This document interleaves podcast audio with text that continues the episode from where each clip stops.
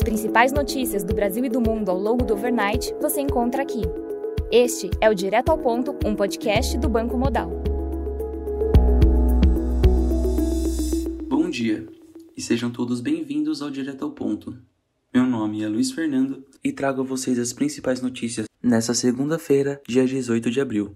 Começando pelo Brasil, jornais repercutem no final de semana a notícia de que a Executiva Nacional do União Brasil aprovou sábado, por unanimidade, a pré-candidatura do deputado Luciano Bivar. Porém, nos bastidores, ele é apontado como possível candidato a vice na eventual chapa formada por União Brasil, PSDB, MDB e Cidadania, siglas que se comprometeram em anunciar nome único na disputa. Nesse grupo, além de Bivar, está a senadora Simone Tebet, do MDB, e o ex-governador de São Paulo, João Dória, do PSDB. Há também uma ala tucana que tenta emplacar o nome do ex-governador do Rio Grande do Sul, Eduardo Leite.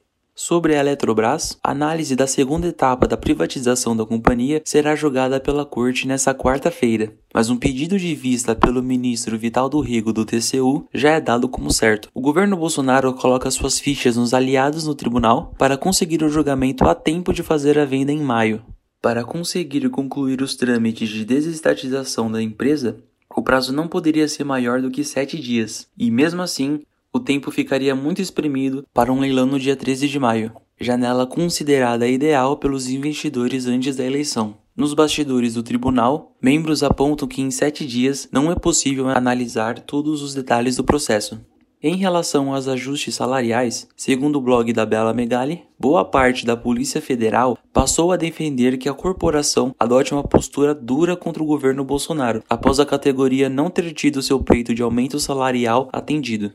Associações de delegados e de agentes da PF marcaram reuniões nesta terça-feira para deliberarem sobre quais medidas tomarão diante do cenário. Diante das propostas estão pressão pela renúncia do ministro da Justiça, que também é delegado da PF, e a renúncia do diretor-geral do órgão, Márcio Nunes. Grande parte da corporação defende que os policiais tornem públicas outras promessas não cumpridas por Bolsonaro e rompam de vez com o presidente. A categoria também decidirá se vai paralisar suas atividades. Lá fora foram divulgados os dados de atividade na China, cujo produto interno bruto variou 1,3% no tri contra tri, ante expectativa de 0,7. A leitura anterior havia sido de 1,6%. A produção industrial, por sua vez, subiu 5% ano contra ano, contra 4,5% esperados e 7,5% anterior.